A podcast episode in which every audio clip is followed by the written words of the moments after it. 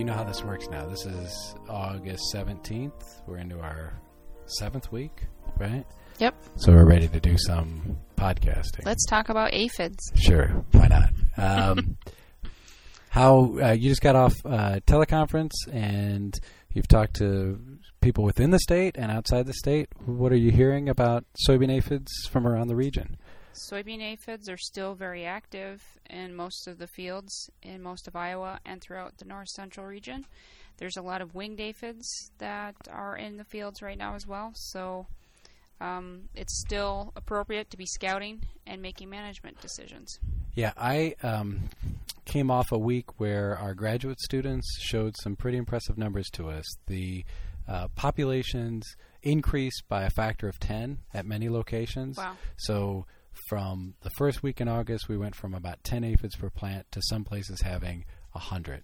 And what's really remarkable is the number of winged aphids that they were finding. Again, you know, maybe one or two per plant two weeks ago. Last week, they were finding ten to twenty per plant. So it looks like, from uh, the numbers so far, a repeat of oh eight, where winged aphids started to come in late in the summer, in August, and that's when we start to see the populations really build up, because those winged aphids come in and start uh, reproducing quite quickly. Yeah, and that trend is, is reflective in the soybean aphid suction trapping network, where uh, the last part or the last few weeks in August, uh, we see more and more soybean aphids in the suction traps too. So.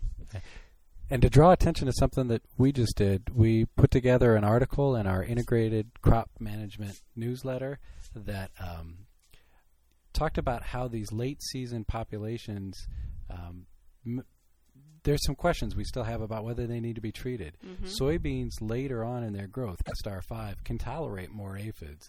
Yep. Unfortunately, this is a bit of a black hole for us in terms of research. We don't have a lot of data showing how that plant responds to these populations. What we do have, we showed in that I C M article, suggests that that two hundred fifty per plant threshold could be r- uh, raised yep. some.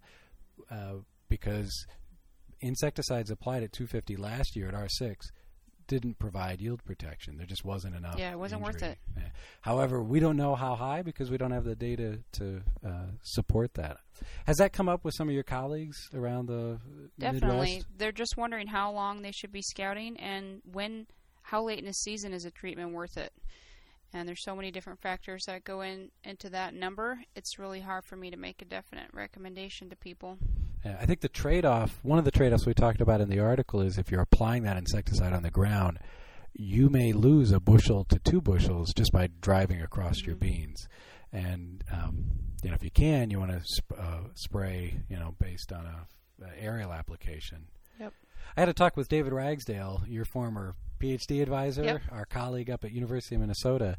And one thing that he pointed out is that late in the season, uh, the impact of the aphid to the soybean is reduced. So even if you do reach uh, high population, several hundred per plant, the potential yield loss is probably not as great as it was back when the bean was, you know, in July and August. So we're probably going to, if left untreated, you might see some yield loss, but it's probably not going to be in that forty percent range right. where it's really bad. Yeah, I think so. Also, people are starting to notice the little white dwarfs, so they're not as healthy, and they're not the plump and juicy aphids that we're used to, used to seeing. Yeah, so a lot to talk about. I think we're going to continue this next week, and we'll do some follow-up on what we saw um, during the course of this week. Great. Thank you very much, Erin. Thank you. As always, Soybean Aphid Podcast.